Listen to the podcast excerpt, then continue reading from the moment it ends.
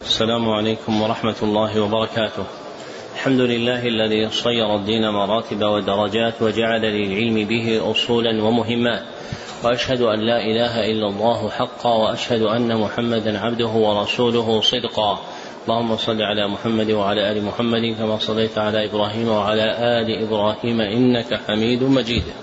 أما بعد حدثني جماعة من المسندين وهو أول حديث سمعته منهم بإسناد كل إلى سفيان بن عيينة عن عمرو بن دينار عن أبي قابوس مولى عبد الله بن عمرو عن عبد الله بن عمرو بن العاص رضي الله عنهما عن رسول الله صلى الله عليه وسلم قال الراحمون يرحمهم الرحمن ارحموا من في الأرض يرحمكم من في السماء ومن آكد الرحمة رحمة المعلمين للمتعلمين في تلقينهم أحكام الدين وترقيتهم في منازل اليقين ومن طرائق رحمتهم إيقافهم على مهمات العلم بإقراء أصول المتون وتبيين مقاصدها الكلية ومعانيها الإجمالية. ليستفتح بذلك المبتدئون تلقيهم ويجد فيه المتوسطون ما يذكرهم. ويطلع منه المنتهون إلى تحقيق مسائل العلم. وهذا شرح الكتاب الثاني من المرحلة الأولى من برنامج مهمات العلم وهو ثلاثة الأصول وأدلتها لإمام الدعوة الإصلاحية في جزيرة العرب في القرن الثاني عشر الشيخ محمد بن عبد الوهاب التميمي رحمه الله المتوفى سنة ست بعد المئتين والألف. وقد انتهى بنا البيان إلى قوله الأصل الثاني معرفة دين الإسلام بالأدلة. نعم. الحمد لله رب العالمين وصلى الله وسلم على نبينا محمد وعلى آله وصحبه أجمعين. أما بعد أحسن الله إليكم. قال الشيخ محمد بن عبد الوهاب رحمه الله تعالى الأصل الثاني معرفة دين الإسلام بالأدلة وهو الاستسلام لله بالتوحيد والانقياد له بالطاعة والبراءة والخلوص من الشرك وأهله وهو ثلاث مراتب. الإسلام والإيمان والإحسان. لما فرغ المصنف رحمه الله من بيان الأصل الأول أتبعه ببيان الأصل الثاني وهو معرفة العبد دين الإسلام بالأدلة والدين يطلق في الشرع على معنيين. أحدهما عام وهو ما أنزله الله على الأنبياء لتحقيق عبادته. والآخر خاص. وهو التوحيد.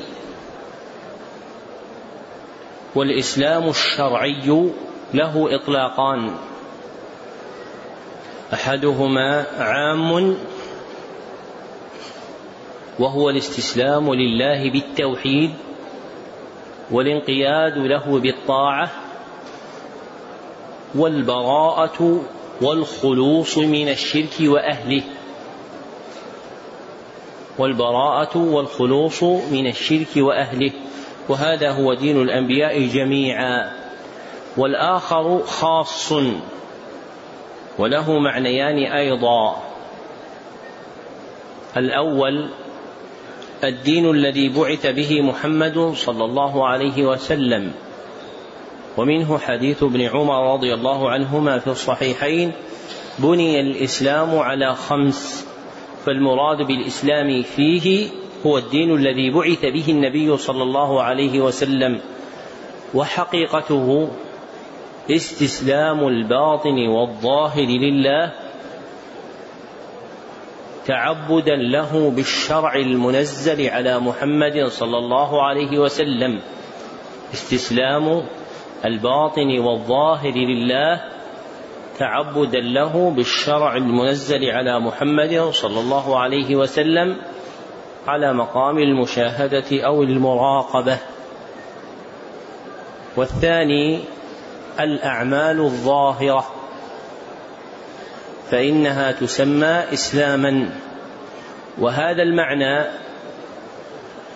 هو المقصود إذا قرن الإسلام بالإيمان والإحسان. والإسلام الذي بعث به محمد صلى الله عليه وسلم له ثلاث مراتب له ثلاث مراتب كما ذكر المصنف. الأولى مرتبة الأعمال الظاهرة وتسمى الإسلام. والثانية مرتبة الاعتقادات الباطنة وتسمى إيش؟ الإيمان. والثالثة مرتبة إتقانهما وحقيقتها عبادة الله على مقام المشاهدة أو المراقبة وتسمى الإحسان. ومن أهم مهمات الديانة معرفة الواجب عليك في هذه المراتب في إسلامك وإيمانك وإحسانك والواجب منها يرجع إلى ثلاثة أصول. فالأصل الأول الاعتقاد. والواجب فيه كونه موافقا للحق في نفسه. والواجب فيه كونه موافقا للحق في نفسه. وجماعه أصول الإيمان الستة التي ستأتي. والحق من الاعتقاد ما جاء في الشرع. والأصل الثاني الفعل.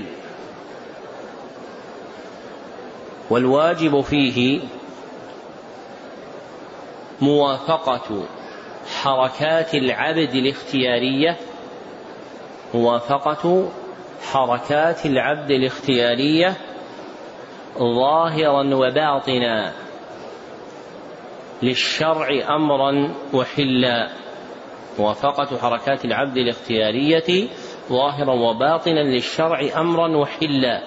فينبغي أن تكون أفعال العبد الباطنة والظاهرة الصادرة منه اختيارا دائرة بين الأمر والحلال. وفعل العبد نوعان. أحدهما فعله مع ربه. وجماعه شرائع الإسلام الظاهرة اللازمة له كالصلاة والزكاة والصيام والحج وتوابعها وشروطها ومبطلاتها والآخر فعله مع الخلق وجماعه أحكام المعاشرة والمعاملة معهم كافة. والأصل الثالث الترك. والواجب فيه موافقة الكف والامتناع عن الفعل لمرضاه الله. والواجب فيه موافقة الكف والامتناع عن الفعل لمرضاه الله. وجماعه علم المحرمات الخمس التي اتفقت عليها الأنبياء وهي الفواحش والإثم والبغي والشرك والقول على الله بغير علم وما يرجع إلى هذه ويتصل بها والكف هو الترك والاجتناب. وتفصيل ما يجب من هذه الأصول الثلاثة الاعتقاد والفعل والكف لا يمكن ضبطه لاختلاف الناس في أسباب العلم الواجب. ذكره ابن القيم في مفتاح دار السعادة. وهذه المسألة وهي معرفة الواجب عليك في إسلامك وإيمانك وإحسانك هي من أهم ما ينبغي التنويه به عند شرح ثلاثة الأصول. لتعرف الواجب عليك في كل شيء مما ذكر منها وسيأتي نظائر لهذا. وهي مع جلالتها لم يحققها كما ينبغي في من علمت سوى ابن القيم في مفتاح دار السعادة. وزدت شيئا من البيان في التعليق على شرح ثلاثة الأصول للعلامة ابن باز المسمى بالإملاء المأمول وهو أحد دروس برنامج اليوم الواحد في سنة متقدمة. وتسجيله مثبت في موقع البث الإسلامي وغيره. نعم. أحسن الله إليكم. قال رحمه الله تعالى وهو وكل مرتبة لها أركان فأركان الإسلام خمسة والدليل من السنة حديث ابن عمر رضي الله عنهما قال قال رسول الله صلى الله عليه وسلم بني الإسلام على خمس شهادة أن لا إله إلا الله وأن محمدا رسول الله وإقام الصلاة وإيتاء الزكاة وصوم رمضان وحج البيت. كل مرتبة من مراتب الدين الثلاث لها أركان فأركان الإسلام خمسة هي المذكورة في حديث ابن عمر المتفق عليه الذي ذكره المصنف. وأركان الإيمان ستة وهي أن تؤمن بالله وملائكته وكتبه ورسله واليوم الآخر وتؤمن بالقدر خيره وشره. وستأتي في كلام المصنف وأركان الإحسان اثنان. أحدهما أن تعبد الله والآخر أن يكون إيقاع تلك العبادة على مقام المشاهدة أو المراقبة.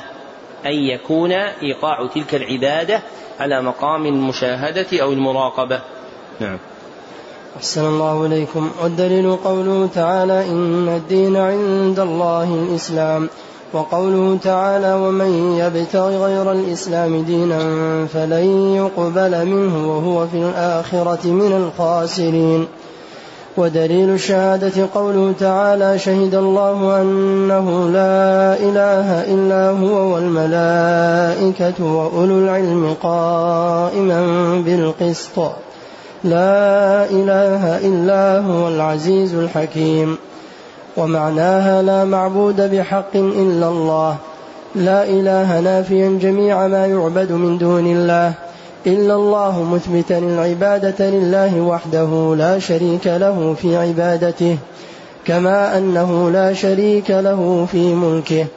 وتفسيرها الذي يوضحها قوله تعالى وإذ قال إبراهيم لأبيه وقومه إنني براء مما تعبدون إلا الذي فطرني الآية. وقوله تعالى قل يا أهل الكتاب تعالوا إلى كلمة سواء بيننا وبينكم ألا نعبد إلا الله ولا نشرك به شيئا. ولا يتخذ بعضنا بعضا أربابا من دون الله. فإن تولوا فقولوا اشهدوا بأننا مسلمون. ودليل شهادة أن ودليل شهادة أن محمدا رسول الله قوله تعالى لقد جاءكم رسول من أنفسكم عزيز عليه ما عنتم حريص عليكم. بالمؤمنين رؤوف رحيم. ومعنى شهادة أن محمدا رسول الله طاعته فيما أمر وتصديقه فيما أخبر واجتناب ما عنه نهى وزجر وأن لا يعبد الله إلا بما شرع. وأن لا يعبد وأن لا يعبد الله إلا وأن لا يعبد الله إلا بما شرع. الله. وأن أحسن الله إليك. وأن لا يعبد الله إلا بما شرع.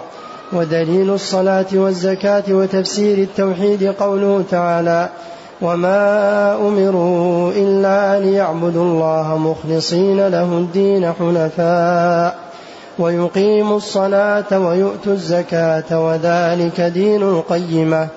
ودليل الصيام قوله تعالى يا أيها الذين آمنوا يا أيها الذين آمنوا كتب عليكم الصيام كما كتب على الذين من قبلكم لعلكم تتقون.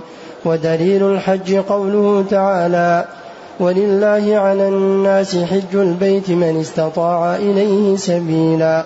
ومن كفر فإن الله غني عن العالمين. لما بين المصنف رحمه الله حقيقة دين الإسلام ومراتبه وأركانه قال والدليل قوله تعالى إن الدين عند الله الإسلام. أي الدليل على أن الدين الذي يجب اتباعه هو الإسلام قوله تعالى إن الدين عند الله الإسلام وقوله ومن يبتغ غير الإسلام دينا فلن يقبل منه. وهو في الآخرة من الخاسرين. والآية الأولى تتعلق بالإسلام بمعناه العام ويستدل بها على إرادة الخاص لاندراجه فيه فإن المعنى الخاص المذكور لشيء مندرج في عامه. ثم سرد المصنف أركان الإسلام مقرونة بأدلتها والشهادة التي هي ركن من أركان الإسلام هي الشهادة لله بالتوحيد ولمحمد صلى الله عليه وسلم بالرسالة. والصلاة التي هي ركن من أركان الإسلام هي صلاة اليوم والليلة وهي الصلوات الخمس. لقول النبي صلى الله عليه وسلم معينا الصلاة المكتوبة خمس صلوات في اليوم والليلة. أخرجاه في الصحيحين من حديث طلحة بن عبيد الله رضي الله عنه. والزكاة التي هي ركن من أركان الإسلام هي الزكاة المفروضة المعينة في الأموال. والصوم الذي هو ركن من أركان الإسلام هو صوم رمضان. والحج الذي هو ركن من أركان الإسلام هو حج الفرض إلى بيت الله الحرام مرة واحدة في العمر. فما خرج عما ذكر مما يرجع إلى أحد الأركان فإنه ليس من جملة ما يختص بالركنية فيه. ولو قيل بوجوبه كصلاة الكسوف أو صلاة العيد أو زكاة الفطر أو صيام النذر أو حج النذر فإن هذه الأفراد منها ما هو واجب اتفاقا ومنها ما هو واجب في قول بعض أهل العلم ومع ذلك فلا يدخل شيء منها في حقيقة الركن. واضحة هذه؟ هذه مسألة مهمة. مثلا زكاة الفطر. هل هي مندرجة في ركن الزكاة أم غير مندرجة؟ غير مندرجة. وإن قلنا بوجوبها وإنما الزكاة التي هي ركن هي الزكاة المفروضة المعينة في الأموال. واقتصر المصنف على بيان حقيقة الركن في الأولين وهما الشهادتان ببيان معناهما لشدة الحاجة إليهما ووقوع أكثر الناس فيما يخالفهما. ومعنى لا إله إلا الله جامع بين النفي والإثبات. نفي جميع ما يعبد من دون الله وإثبات العبادة لله وحده. ويبين نفيها قوله تعالى وإذا قال إبراهيم لأبيه وقومه إنني براء مما تعبدون. ويبين إثباتها قوله في الآية إلا الذي فطرني. وهما معا في قوله تعالى قل يا أهل الكتاب تعالوا إلى كلمة سواء بيننا وبينكم ألا نعبد إلا الله إلى تمام الآية.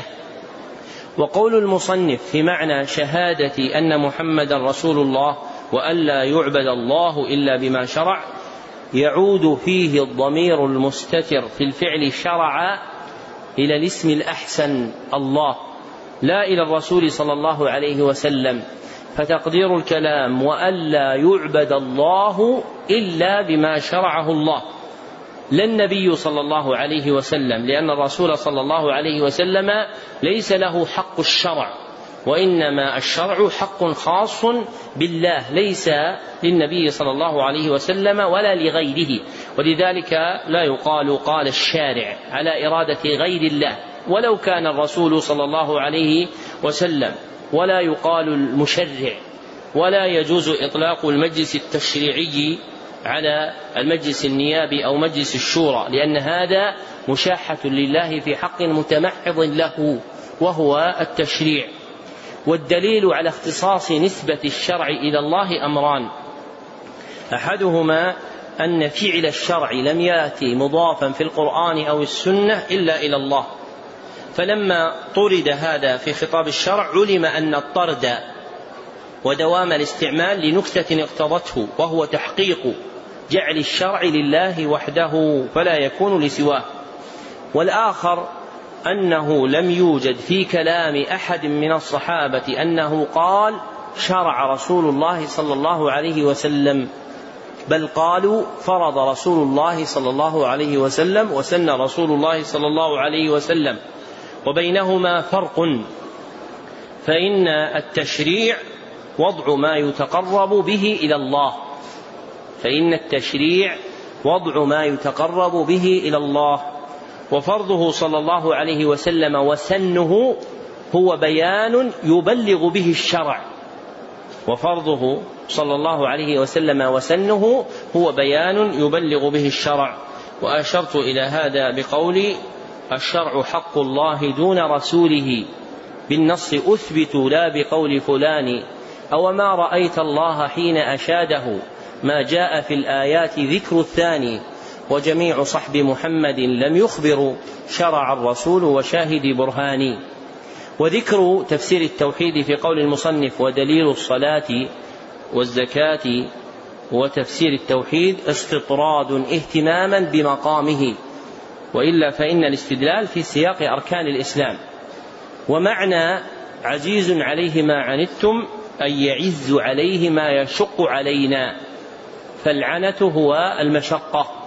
ومعنى قوله تعالى وذلك دين القيمة أي دين الكتب القيمة وهي المستقيمة المنزلة على الأنبياء وذلك هو دين الإسلام. نعم. أحسن الله إليكم. قال المصنف رحمه الله تعالى المرتبة الثانية الإيمان وهو بضع وسبعون شعبة أعلاها قول لا إله إلا الله وأدناها إماطة الأذى عن الطريق والحياء شعبة من الإيمان وأركانه ستة.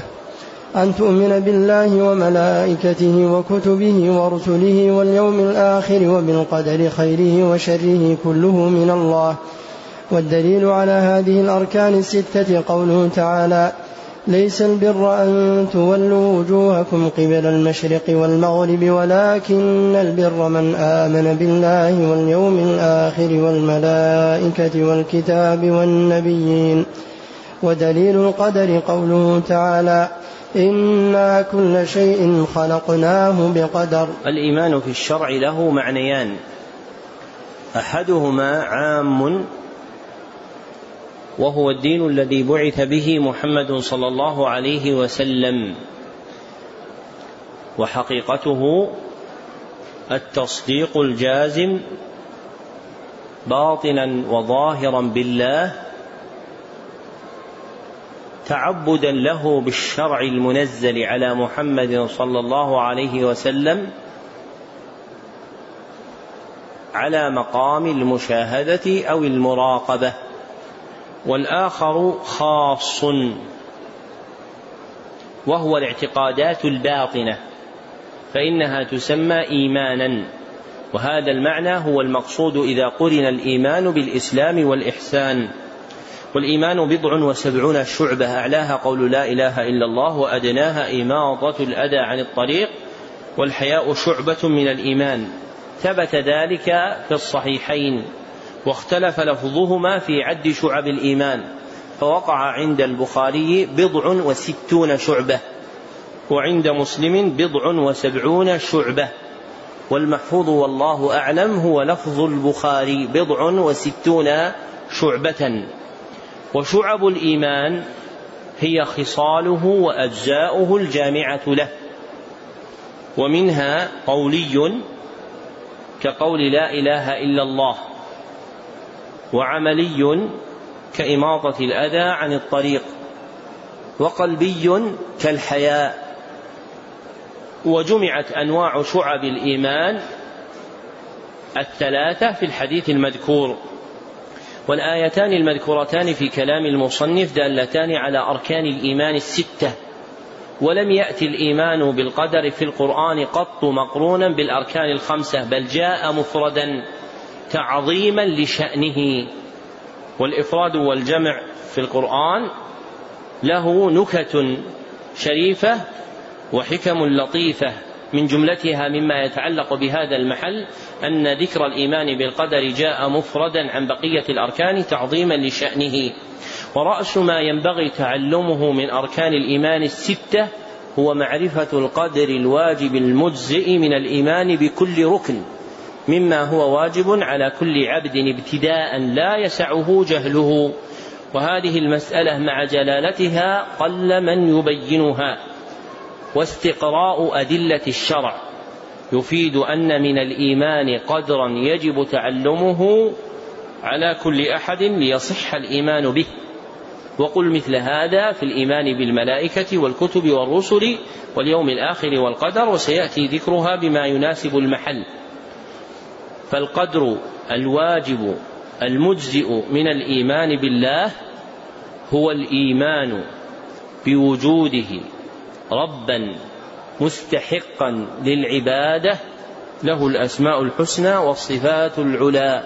فالقدر الواجب المجزئ من الإيمان بالله هو الإيمان بوجوده ربا مستحقا للعبادة له الأسماء الحسنى والصفات العلى. والقدر الواجب المجزئ من الإيمان بالملائكة هو الإيمان بأنهم عباد من خلق الله وأن منهم من ينزل بالوحي على الأنبياء بأمر الله. والقدر الواجب المجزئ من الإيمان بالكتب هو الإيمان بأن الله أنزل على من شاء من الرسل كتبا. هو الإيمان بأن الله أنزل على من شاء من الرسل كتبا. هي كلامه عز وجل. ليحكموا بين الناس فيما اختلفوا فيه. وكلها منسوخة بالقرآن. والقدر الواجب المجزئ من الإيمان بالرسل هو الإيمان بأن الله أرسل إلى الناس رسلا منهم. هو الإيمان بأن الله أرسل إلى الناس رسلا منهم ليأمروهم بعبادة الله.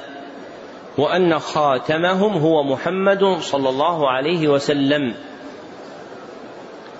والقدر الواجب المجزئ من الإيمان باليوم الآخر هو الإيمان بالبعث في يوم عظيم. هو يوم القيامة لمجازاة الخلق. فمن أحسن فله الحسنى وهي الجنة.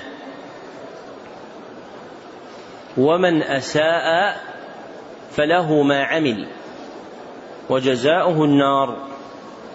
والقدر الواجب المجزئ من الإيمان بالقدر هو الإيمان بأن الله قدر كل شيء من خير وشر.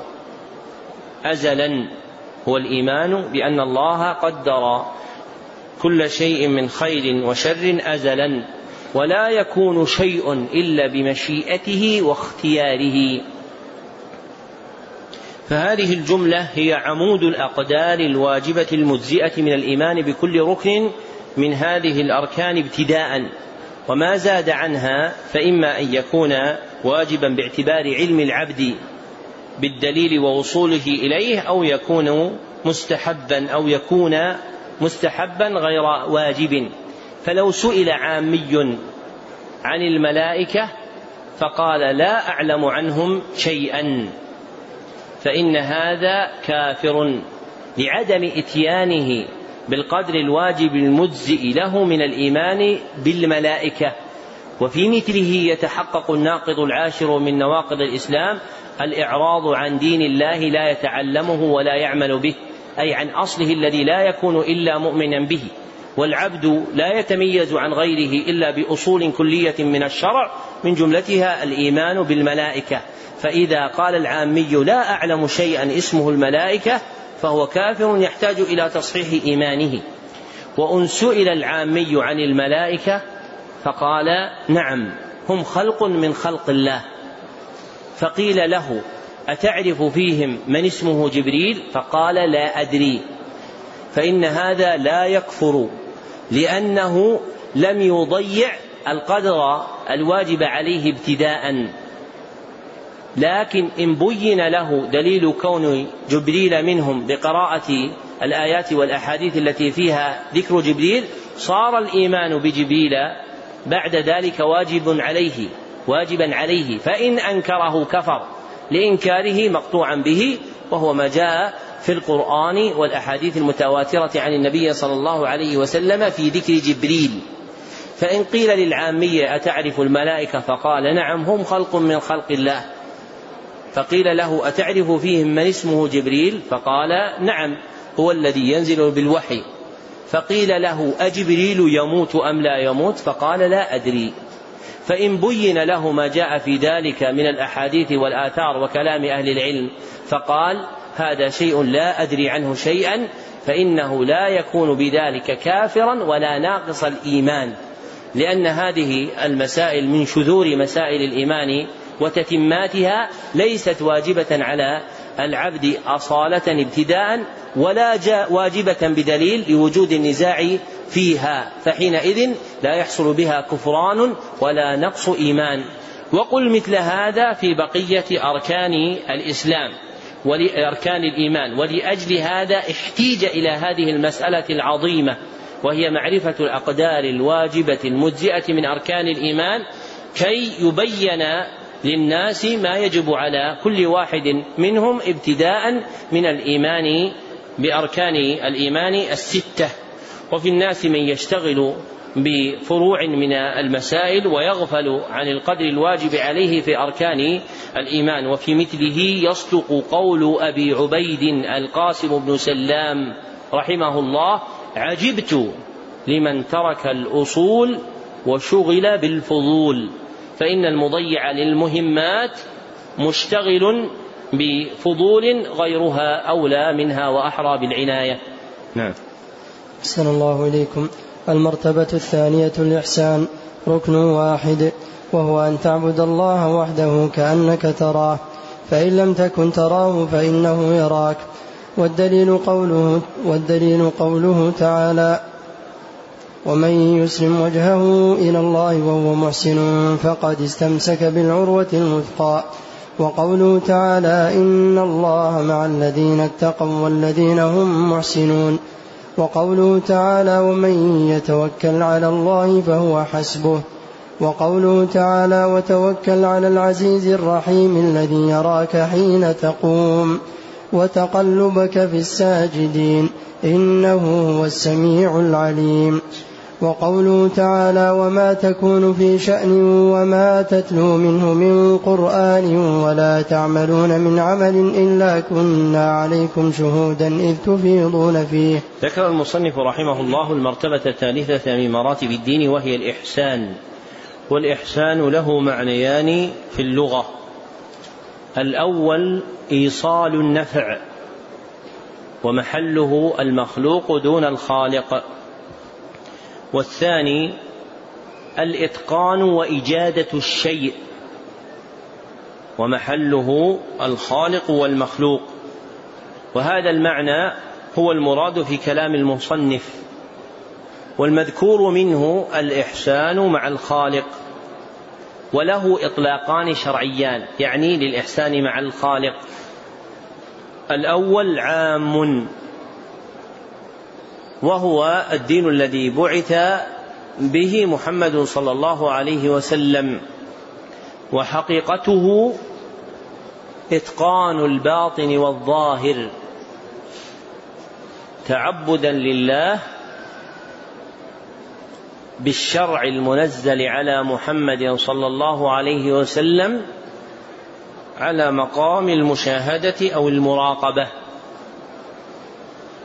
والثاني خاص وهو إتقان الاعتقادات الباطنة والأعمال الظاهرة. وهو إتقان الاعتقادات الباطنة والأعمال الظاهرة. فإنه يسمى إحسانا وهذا المعنى هو المقصود إذا قرن الإحسان بالإسلام والإيمان. والقدر المجزئ من الإحسان مع الخالق يرجع إلى أصلين.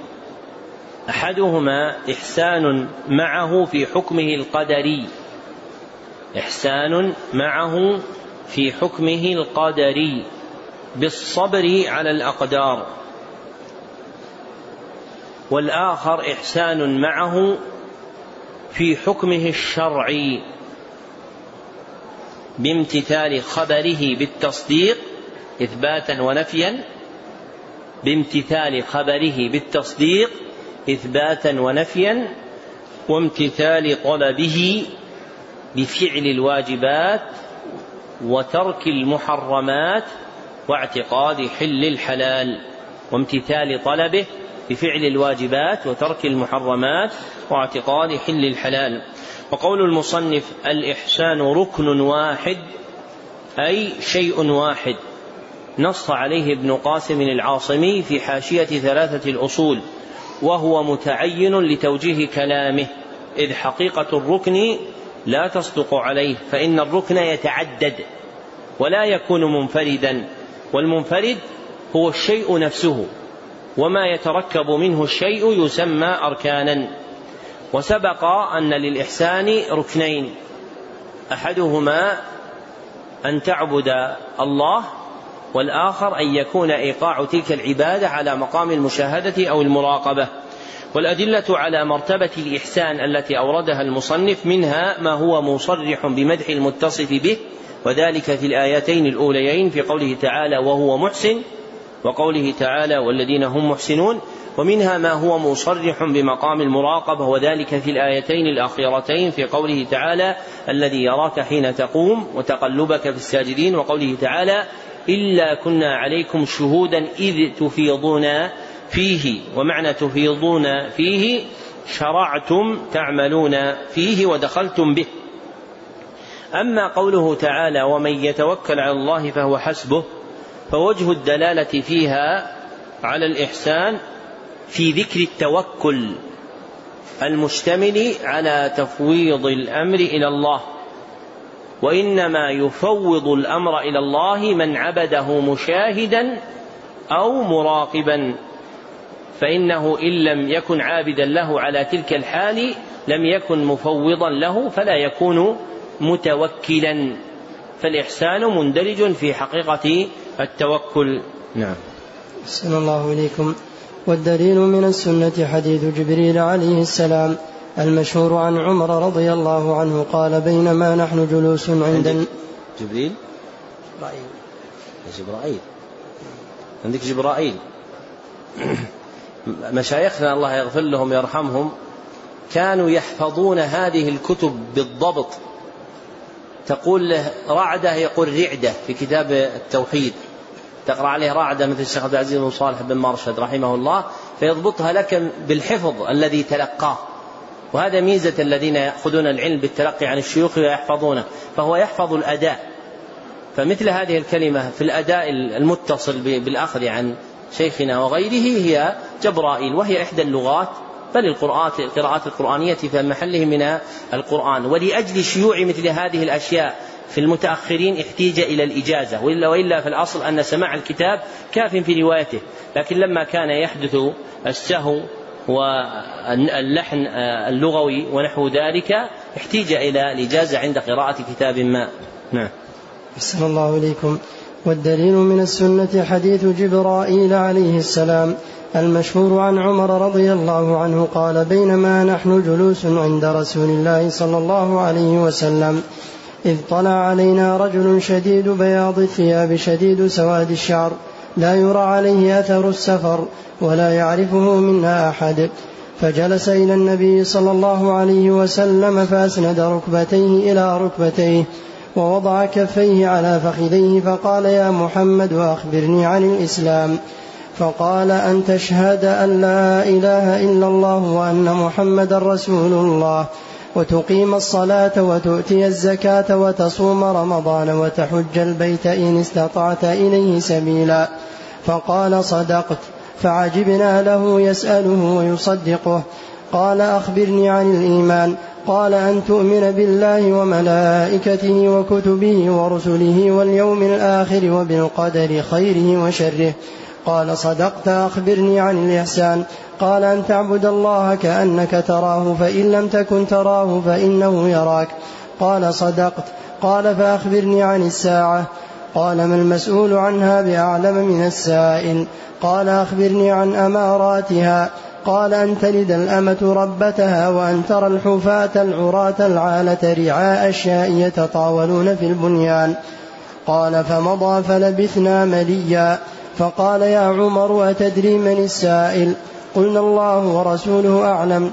قال هذا جبريل أتاكم يعلمكم أمر دينكم. هذا حديث عظيم مخرج في المسند الصحيح لمسلم من حديث عمر رضي الله عنه. ذكر فيه النبي صلى الله عليه وسلم مراتب الدين الإسلام والإيمان والإحسان. ثم سماهن دينا بقوله في آخره يعلمكم أمر دينكم ففيه بيان مراتب الدين وهن الثلاث المذكورات. ولفظ أمر ليس عند مسلم بل عند النسائي وحده من الستة. وختم المصنف بهذا الحديث لاشتماله على جميع المسائل المتقدمة المتعلقة بمعرفة الدين. وقوله أماراتها بفتح أوله جمع أمارة وهي العلامة وقوله رعاء بكسر أوله جمع راع وهو الذي يتولى ملاحظة البهائم في مراعيها. وقوله مليا بفتح الميم وكسر اللام وتشديد الياء أي زمنا طويلا. وصح في رواية أصحاب السنن حده بثلاث ليال. نعم. أحسن الله إليكم. الأصل الثالث معرفة نبيكم محمد صلى الله عليه وسلم وهو محمد بن عبد الله بن عبد المطلب بن هاشم وهاشم من قريش وقريش من العرب والعرب من ذرية إسماعيل بن إبراهيم الخليل عليه وعلى نبينا أفضل الصلاة والسلام. لما فرغ المصنف رحمه الله من بيان الأصل الثاني أتبعه ببيان الأصل الثالث وهو معرفة العبد نبيه صلى الله عليه وسلم. والنبي في الشرع يطلق على معنيين. أحدهما عام وهو رجل إنسي أوحي إليه وبعث إلى قوم رجل إنسي حر أوحي إليه وبعث إلى قوم فيندرج فيه الرسول والآخر خاص وهو رجل إنسي حر أوحي إليه وبعث إلى قوم موافقين فلا يندرج فيه الرسول. وسبق أن عرفت أن الأصل الأول وهو معرفة الرب منه قدر واجب يرجع إلى أربعة أصول وأن الأصل الثاني وهو معرفة الدين منه قدر واجب يرجع إلى ثلاثة أصول. وكذلك معرفة النبي صلى الله عليه وسلم منها قدر متعين على كل أحد لا يصح دينه إلا به. والواجب في معرفة الرسول صلى الله عليه وسلم على الأعيان أربعة أمور. الأول معرفة اسمه محمد. معرفة اسمه محمد. دون بقية نسبه. فالواجب على كل أحد من المسلمين معرفة أن الذي أرسل إلينا اسمه محمد لأن الجهل باسمه مؤذن بالجهل بشخصه ووصفه وحقيقة بعثه. ومن لم يعرف اسمه كيف يعرف كونه رسولا؟ واسمه الأول كاف في تحصيل المقصود وهو الواقع في القرآن. ولا يتوقف الإيمان على معرفة بقية نسبه ولا يضر الجهل بمعرفة أبيه أو جده. وكان يقوم مقام اسمه في زمانه صلى الله عليه وسلم رؤيته والإشارة إليه أنه الرسول المبعوث للناس فهما بمنزلة الاسم في حال حياته. أما بعد موته فاحتيج إلى العلم الذي وضع دالا على تلك الذات وهو اسم محمد. وقد ذكر المصنف هنا النسب النبوي مسلسلا بالآباء إلى جد أبيه هاشم ثم اقتصر على جوامعه فقال وهاشم من قريش وقريش من العرب ووقع له في رسالة الأصول الثلاثة زيادة بيان فقال وقريش من كنانة وكنانة من إسماعيل ورسالة الأصول الثلاثة رسالة أخرى غير هذا الكتاب وهي رسالة لطيفة موجزة نسجت لما يصلح للعوام موجودة في مجموعة التوحيد. وأما الكتاب الذي بأيديكم فاسمه ثلاثة الأصول وأدلتها فللمصنف كتابان أحدهما ثلاثة الأصول وأدلتها وهو موضوع فيما يناسب حال المتعلمين. والآخر كتاب الأصول الثلاثة وهو موضوع لما يناسب حال عوام المسلمين. والثاني معرفة أنه عبد الله ورسوله. معرفة أنه عبد الله ورسوله. اختاره الله واصطفاه من البشر وفضله بالرسالة. وهو خاتم الأنبياء والمرسلين. والثالث معرفة أنه جاءنا بالبينات والهدى ودين الحق فتجب طاعته. معرفة أنه جاءنا بالبينات والهدى ودين الحق فتجب طاعته. والرابع معرفة أن الذي دل على صدقه وثبتت به رسالته هو كتاب الله. معرفة أن الذي دل على صدقه وثبتت به رسالته هو كتاب الله. أحسن الله إليكم. وله من العمر ثلاث وستون سنة منها أربعون قبل النبوة وثلاث وعشرون نبيا رسولا. نبئ بإقرأ وأرسل بالمدثر وبلده مكة. عمر النبي صلى الله عليه وسلم ثلاثا وستين سنة. قسمت شطرين فمنها أربعون قبل النبوة وثلاث وعشرون نبيا رسولا. ووحي البعث الذي يصطفي به الله من شاء من عباده منه وحي نبوة ومنه وحي رسالة. ولما أنزل صدر سورة العلق وأولها اقرأ على نبينا صلى الله عليه وسلم كان ذلك إيذانا بابتداء وحي البعث إليه فثبتت له أقل مراتبه وهي النبوة. ثم لما أنزلت عليه سورة المدثر المتضمنة أمره بنذارة قوم مخالفين صار بعثه صلى الله عليه وسلم بعث رسالة فارتقى من رتبة النبوة إلى رتبة الرسالة. فمعنى قوله رحمه الله نبئ بيقرأ وأرسل بالمدثر أي ثبتت له النبوة بإنزال فواتح سورة العلق وثبتت له الرسالة بإنزال سورة المدثر. نعم. أحسن الله إليكم. بعثه الله بالنذارة عن الشرك ويدعو إلى التوحيد. والدليل قوله تعالى يا أيها المدثر قم فأنذر وربك فكبر وثيابك فطهر والرجز فاهجر ولا تمنن تستكثر ولربك فاصبر. ومعنى قم فأنذر ينذر, ينذر عن الشرك ويدعو إلى التوحيد. وربك فكبر أي عظمه بالتوحيد. وثيابك فطهر أي طهر أعمالك عن الشرك والرجز فاهجر. الرجز الأصنام وهجرها تركها وأهلها والبراءة منها وأهلها وعداوتها وأهلها وفراقها وأهلها. المقصود من بعثة النبي صلى الله عليه وسلم أمران. الأول الندارة عن الشرك ولفظ الإنذار مشتمل على التحذير والترهيب. والثاني الدعوة إلى التوحيد. ولفظ الدعوة مشتمل على الطلب والترغيب. والدليل قوله تعالى قم فأنذر وربك فكبر. فقوله قم فأنذر دال على الأول لأنه أمر بالندارة من كل ما يحذر وأعظم ما يحذر الشرك بالله.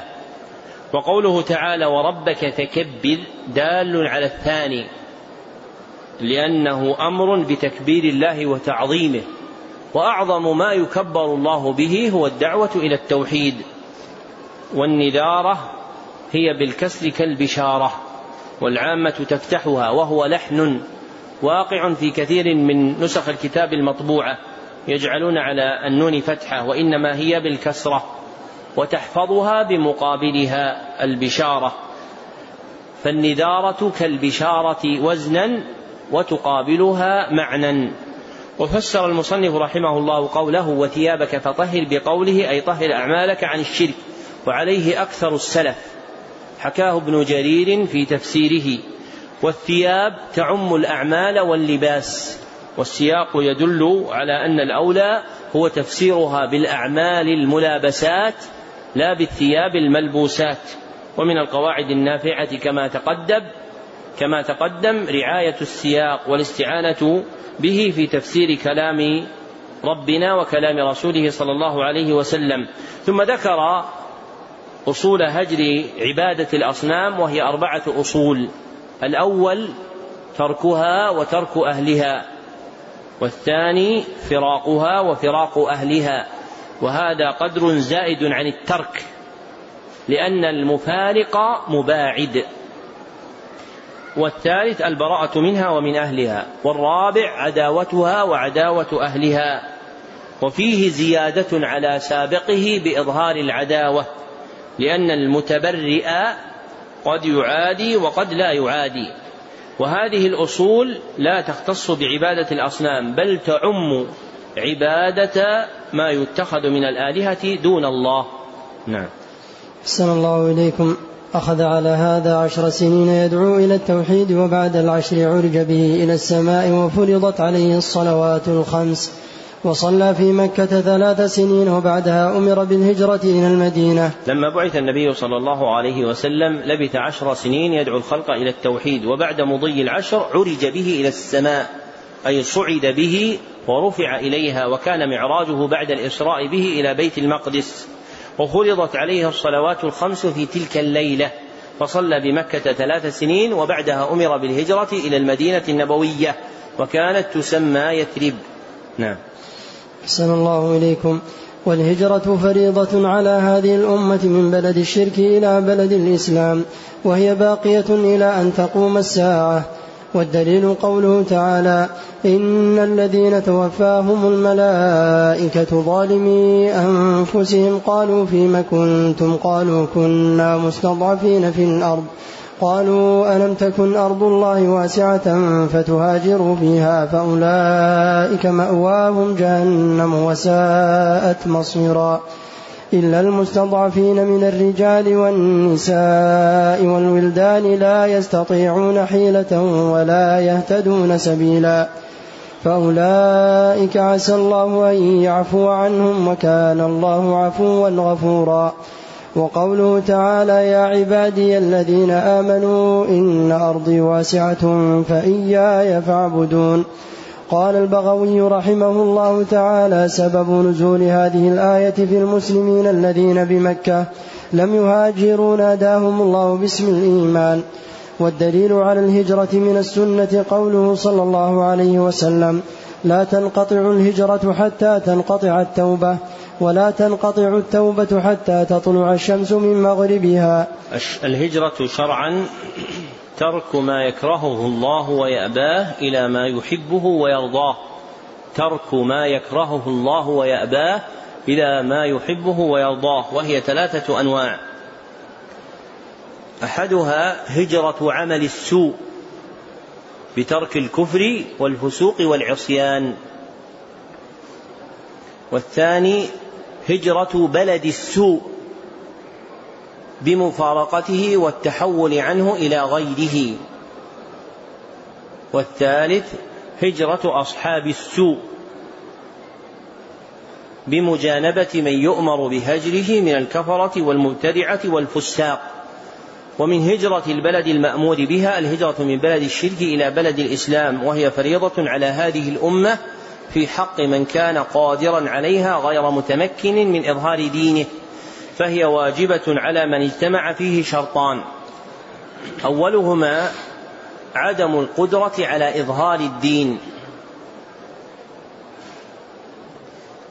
والثاني القدرة على الخروج من بلد الكفر. ومن لم يكن قادرا فإنه يعذر لعجزه. ومن كان متمكنا من إظهار دينه فالهجرة في حقه مستحبة. وإظهار الدين هو إعلان شعائره وإبطال دين المشركين. وإعلان الدين هو إظهار شعائره وإبطال دين المشركين. نص على هذا جماعة من المحققين منهم عبد اللطيف وإسحاق ابن عبد الرحمن بن حسن وحمد بن عتيق ومحمد بن إبراهيم آل الشيخ وعبد الرحمن بن سعدي رحمهم الله. فالذي لا يتمكن من عيب دين المشركين غير قادر على إظهار دينه وأشد منه في انتفاء القدرة من يقرهم على مدح دينهم والثناء عليه. فليس إظهار الدين مقصورا على إعلان شعائره كالأذان والصلاة والصيام بل لا بد أن يكون ملازما له عيب دين المشركين وبيان بطلانه. فإذا وجد هذا المعنى لم تجب الهجرة. أما من يمكن من الأذان والصلاة والصيام لكنه لا مكنة له في إبطال دين المشركين وعيب ما هم عليه من عبادة غير ربنا سبحانه وتعالى فإنه لا يكون قادرا على إظهار الدين وتجب عليه الهجرة. والآيتان المذكورتان دالتان على وجوب الهجرة. فأما الآية الأولى وهي قوله تعالى قالوا ألم تكن أرض الله واسعة؟ الآية فدلالتها على وجوب الهجرة ما فيها من الإنكار عليهم مع الاستفهام بالوعيد على تركها. وأما الآية الثانية وقوله وهي قوله تعالى إن أرضي واسعة فإياي فاعبدون. فدلالتها على وجوب الهجرة هي في ذكر سعة الأرض وتعقيبه بالأمر بالعبادة بعده. فمن لم يقدر على إقامة الدين في بلد فليخرج إلى غيره. فأرض الله واسعة والمعبود واحد. وما ذكره المصنف عن البغوي رحمه الله في الآية الثانية هو معنى ما نقله في تفسيره عن جماعة لا نص لفظه. فقال هنا بمعنى ذكر. ولم يثبت كون المذكور سببا لنزولها إلا أن يكون المراد بسبب النزول ما يجري تفسيرا فيكون تقدير الكلام وتفسير الآية يتعلق بالمسلمين الذين بمكة لم يهاجروا. ناداهم الله باسم الإيمان وهذا هو الظاهر والله أعلم. ثم ذكر المصنف دليلا من السنة على الهجرة وهو حديث حسن رواه أبو داود وغيره من حديث معاوية رضي الله عنه يتضمن بقاء الأمر بها وأنها لم تنقطع. وفيه شاهد لقوله وهي باقية إلى أن تقوم الساعة لأن انقطاع الهجرة علق بانقطاع التوبة. ولا تنقطع التوبة إلا بطلوع الشمس من مغربها إذا قامت الساعة. نعم. فلما استقر بالمدينة أمر فيها ببقية شرائع الإسلام. مثل الزكاة والصوم والحج والأذان والجهاد والأمر بالمعروف والنهي عن المنكر وغير ذلك من شرائع الإسلام. أخذ على هذا عشر سنين وبعدها توفي صلوات الله وسلامه عليه ودينه باق. وهذا دينه لا خير إلا دل الأمة عليه ولا شر إلا حذرها عنه. والخير الذي دل عليه التوحيد وجميع ما يحبه الله ويرضاه. والشر الذي حذرها عنه الشرك وجميع ما يكرهه الله ويأباه استقر النبي صلى الله عليه وسلم في المدينة بعد هجرته إليها وأمر فيها ببقية شرائع الإسلام وكانت مدة بقائه فيها عشر سنين ثم توفي صلاة الله وسلامه عليه وبقي دينه بعده وهو دين الإسلام الذي دعا إليه وقد بلغ صلى الله عليه وسلم الرسالة وأدى الأمانة ونصح للأمة فلا خير إلا دل الأمة عليه ولا شر إلا حذرها عنه. والخير الذي دلها عليه التوحيد وجميع ما يحبه الله ويرضاه والشر الذي حذرها عنه الشرك وجميع ما يكرهه الله ويأباه. والتوحيد من جملة ما يحبه الله ويرضاه والشرك من جملة ما يكرهه الله ويرضاه. لكنهما خصا بالذكر تنبيها على عظم شأنهما في الخير والشر. فأعظم الخير توحيد الله وأعظم الشر الشرك بالله. نعم. أحسن الله إليكم. بعثه الله إلى الناس كافة وافترض طاعته على جميع الثقلين الجن والإنس. والدليل قوله تعالى قل يا أيها الناس إني رسول الله إليكم جميعا. وأكمل الله له الدين. والدليل قوله تعالى اليوم أكملت لكم دينكم وأتممت عليكم نعمتي ورضيت لكم الإسلام دينا. ذكر المصنف رحمه الله أن الله بعث النبي صلى الله عليه وسلم إلى الناس كافة أي من الجن والإنس لأن اسم الناس يشمل هؤلاء وهؤلاء فهو مأخوذ من النوس وهو الحركة والاضطراب. وقد بينه المصنف بقوله وافترض طاعته على جميع الثقلين الجن والإنس فاسم الناس يشمل الإنس والجن جميعا وأكمل الله له الدين. كما أخبر عن ذلك في قوله تعالى اليوم أكملت لكم دينكم وأتممت عليكم نعمتي ورضيت لكم الإسلام دينا. نعم. وأكمل الله له الدين. والدليل على موته. والدليل على موته قوله تعالى والدليل على موته صلى الله عليه وسلم قوله تعالى إنك ميت وإنهم ميتون ثم إنكم يوم القيامة عند ربكم تختصمون. والناس إذا ماتوا يبعثون والدليل قوله تعالى منها خلقناكم وفيها نعيدكم ومنها نخرجكم تارة أخرى. وقوله تعالى والله أنبتكم من الأرض نباتا ثم يعيدكم فيها ويخرجكم إخراجا. وبعد البعث محاسبون ومجزيون بأعمالهم والدليل قوله تعالى ولله ما في السماوات وما في الأرض ليجزي الذين أساءوا بما عملوا ويجزي الذين أحسنوا بالحسنى. ومن كذب بالبعث كفر والدليل قوله تعالى زعم الذين كفروا أن لن يبعثوا. قل بلى وربي لتبعثن ثم لتنبؤن بما عملتم. وذلك على الله يسير. لما أكمل الله الدين للنبي صلى الله عليه وسلم مات صلوات الله وسلامه عليه تصديقا لخبر الله. إنك ميت وإنهم ميتون. والناس إذا ماتوا يبعثون. والبعث في الشرع هو قيام الخلق إذا أعيدت الأرواح إلى الأبدان بعد نفخة الصور الثانية. قيام الخلق إذا أعيدت الأرواح إلى الأبدان بعد نفخة الصور الثانية. ومن أدلته قوله تعالى منها خلقناكم وفيها نعيدكم ومنها نخرجكم تارة أخرى وقوله تعالى والله أنبتكم من الأرض نباتا ثم يعيدكم فيها ويخرجكم إخراجا لذكر الإخراج من الأرض وهو البعث كما سلف. وبعد البعث يحاسب الناس ويجزون بأعمالهم والحساب في الشرع هو عد أعمال العبد يوم القيامة. هو عد أعمال العبد يوم القيامة. والجزاء هو الثواب بالنعيم المقيم وداره الجنة أو العذاب الأليم وداره النار. والدليل قوله تعالى ولله ما في السماوات وما في الأرض ليجزي الذين أساءوا بما عملوا ويجزي الذين أحسنوا بالحسنى فالآية تدل صراحة على الجزاء وباللزوم تدل على الحساب لتوقف الجزاء عليه.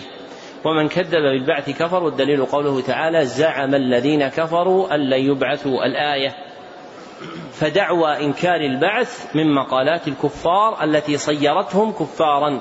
فمن انتحلها فهو كافر مثلهم. نعم. أحسن الله إليكم.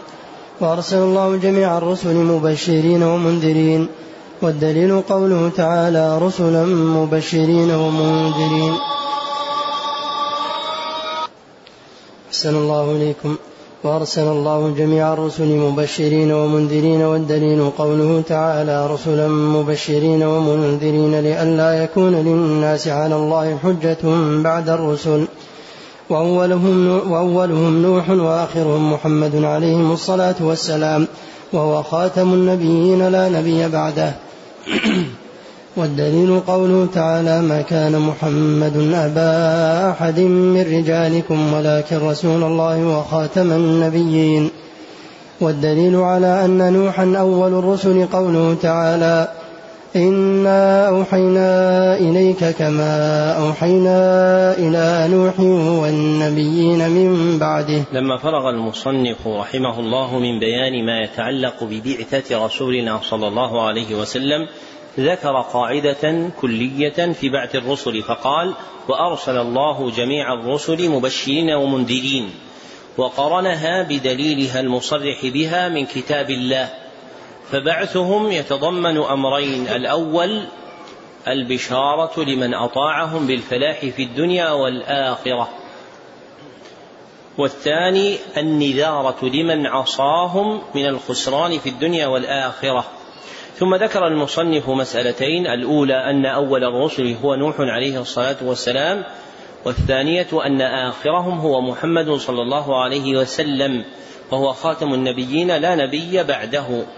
وقدم دليل المسألة الثانية لجلالتها وهو قوله تعالى ما كان محمد أبا أحد منكم أبا أحد من رجالكم ولكن رسول الله وخاتم النبيين ثم ذكر دليل المسألة الأولى وهو قوله تعالى إنا أوحينا إليك كما أوحينا إلى نوح والنبيين من بعده. ودلالته على ما ذكره من أولية نوح عليه الصلاة والسلام بالرسالة هي في تقديمه على غيره في ابتداء الإيحاء إليه. والإيحاء الذي قدم فيه نوح عليه الصلاة والسلام هو إيحاء الرسالة. أما إيحاء النبوة فتقدمه فيه آدم عليه الصلاة والسلام بلا خلاف. فيكون الدليل مطابقا لما ذكر على الوجه الذي بيناه وأن الأولية أولية الإيحاء المتعلق بالرسالة. ولا يشكل عليه ذكر النبيين في الآية لأن النبي يطلق في الخطاب الشرعي على ما يشمل الرسول كما تقدم. ويتحرر مما سبق أن أول إيحاء النبوة هو إلى آدم عليه الصلاة والسلام وأن أول إيحاء الرسالة هو إلى نوح عليه الصلاة والسلام. وأصرح من هذه الآية في الدلالة على المقصود حديث أنس بن مالك رضي الله عنه الطويل الطويل في الصحيحين في قصة الشفاعة وفيه أن آدم عليه السلام يقول ائت نوحا أول أول رسول أرسله الله إلى أهل الأرض. نعم. أحسن الله إليكم. وكل أمة بعث الله إليها رسولا من نوح إلى محمد عليهما الصلاة والسلام. يأمر يأمرهم بعبادة الله وحده وينهاهم عن عبادة الطاغوت. والدليل قوله تعالى ولقد بعثنا في كل أمة رسولا أن يعبدوا الله واجتنبوا الطاغوت. وافترض الله على جميع العباد الكفر بالطاغوت والإيمان بالله. قال ابن القيم رحمه الله تعالى ومعنى الطاغوت ما تجاوز به العبد حده من معبود أو متبوع أو مطاع. والطواغيت كثيرون ورؤوسهم خمسة. إبليس لعنه الله. ومن عبد وهو راض. ومن ادعى شيئا من علم الغيب. ومن دعا الناس إلى عبادة نفسه. ومن حكم بغير ما أنزل الله. والدليل قوله تعالى لا إكراه في الدين قد تبين الرشد من الغي فمن يكفر بالطاغوت ويؤمن بالله فقد استمسك بالعروة المثقى لا انفصام لها والله سميع عليم. وهذا هو معنى لا إله إلا الله. وفي الحديث رأس الأمر الإسلام وعموده الصلاة وذروة, وذروة سلامه الجهاد في سبيل الله والله أعلم. وصلى الله على محمد وعلى آله وصحبه وسلم. كل أمة بعث الله إليها رسولا. قال تعالى ولقد بعثنا في كل أمة رسولا أن يعبدوا الله واجتنبوا الطاغوت ودعوات الأنبياء والرسل تجتمع في أصلين عظيمين. أحدهما الأمر بعبادة الله وحده المتضمن النهي عن الشرك وهذا مذكور في قوله أن اعبدوا الله. والآخر النهي عن عبادة الطاغوت. المتضمن الأمر بالكفر به. وهذا مذكور في قوله تعالى واجتنبوا الطاغوت. وافترض الله على جميع العباد الكفر بالطاغوت والإيمان به. كما قال تعالى لا إكراه في الدين قد تبين الرشد من الغي فمن يكفر بالطاغوت ويؤمن بالله فقد استمسك بالعروة الوثقى لا انفصام لها. والعروة ما يتعلق ويستمسك به. والوثقى مؤنث الأوثق أي الأقوى. ومعنى لا انفصام لها لا انقطاع لها. والطاغوت له معنيان أحدهما خاص وهو الشيطان. فإذا أطلق الطاغوت في القرآن كان هو المراد والآخر عام. وهو المراد في القرآن إذا كان فعله المذكور معه للجمع. وهو المراد في القرآن إذا كان فعله المذكور معه للجمع. كقوله تعالى والذين كفروا أولياءهم الطاغوت يخرجونهم. من النور إلى الظلمات وهو المقصود بقول ابن القيم في إعلام الموقعين الذي نقله المصنف وهذا أحسن ما قيل في حده. قاله عبد الرحمن بن حسن في فتح المجيد. وجماع أنواع الطواغيت ثلاثة. فأولها طاغوت عبادة وثانيها طاغوت اتباع وثالثها طاغوت طاعة. ذكره سليمان بن سحمان. وأشار المصنف إلى معنى الطاغوت الخاص وبعض أفراد المعنى العام في قوله والطواغيت كثيرون ورؤوسهم خمسة إلى آخره. والمراد بالرؤوس أعظمهم شرا وأشدهم خطرا. والغيب الذي يعد مدعيه طاغوتا هو الغيب المطلق الذي لا يعلمه إلا الله. أما الغيب النسبي الذي يعلمه أحد من الخلق دون آخر فليس هذا مقصودا في قول المصنف ومن ادعى شيئا من علم الغيب. والكفر بالطاغوت والإيمان بالله هو حقيقة لا إله إلا الله المتضمنة للنفي والإثبات كما تقدم. فنفيها هو الكفر بالطاغوت وإثباتها هو الإيمان بالله. وشاهده في الحديث رأس الأمر الإسلام وعموده الصلاة. فالأمر هو الدين. والمراد بالإسلام الإسلام بالمعنى المتقدم العام. المتضمن الكفر بالطاغوت والإيمان بالله. وذروة الشيء أعلاه وأرفعه وهي بكسر الذال وضمها. وذكر بعض المتأخرين فتحها فصارت مثلثة يقال ذروة وذروة وذروة فالجهاد أعلى الإسلام وأرفعه. والحديث المذكور قطعة من حديث معاذ بن جبل رضي الله عنه الطويل الذي رواه الترمذي وابن ماجه بإسناد منقطع وله طرق أخرى يحسن بها وهذا آخر شرح الكتاب على نحو مختصر يبين مقاصده الكلية ومعانيه الإجمالية. اللهم إنا نسألك علما في المهمات ومهما في المعلومات وبالله التوفيق. افتحوا الطبقة الأولى وسجلوا معلوماتها. سمع علي جميع ثلاثة الأصول لمن سمع الجميع. وبعض لمن سمع البعض ويضبط مسموعه على نسخته. ثلاثة الأصول بقراءة غيره. في الفراغ الثاني بقراءة غيره والكاتب يكتب بقراءة القارئ يكتب بقراءة صاحبنا وكل واحد منكم يكتب اسمه كاملا. فتم له ذلك في كم مجلس؟ مجلسين. فتم له ذلك في مجلسين بالميعاد المثبت في محله من نسخته. أن تكتب في بداية المجلس الأول ابتدأنا بعد العصر تكتب في نهاية المجلس الأول انتهينا قبل المغرب وفي الثاني المجلس الثاني تكتب ابتدأنا بعد المغرب وانتهينا قبل العشاء في مواضعها من كتابك. فأجزت له روايته إجازة خاصة من معين لمعين في معين بإسناد المذكور في منح المكرمات إجازة طلاب المهمات.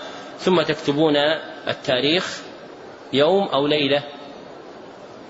ليلة. ليلة. الآن انتهينا فتشطبون على كلمة يوم تقولون ليلة إيش؟ ليلة الجمعة كم التاريخ؟ واحد واحد من الشهر المقبل وتكملون الباقي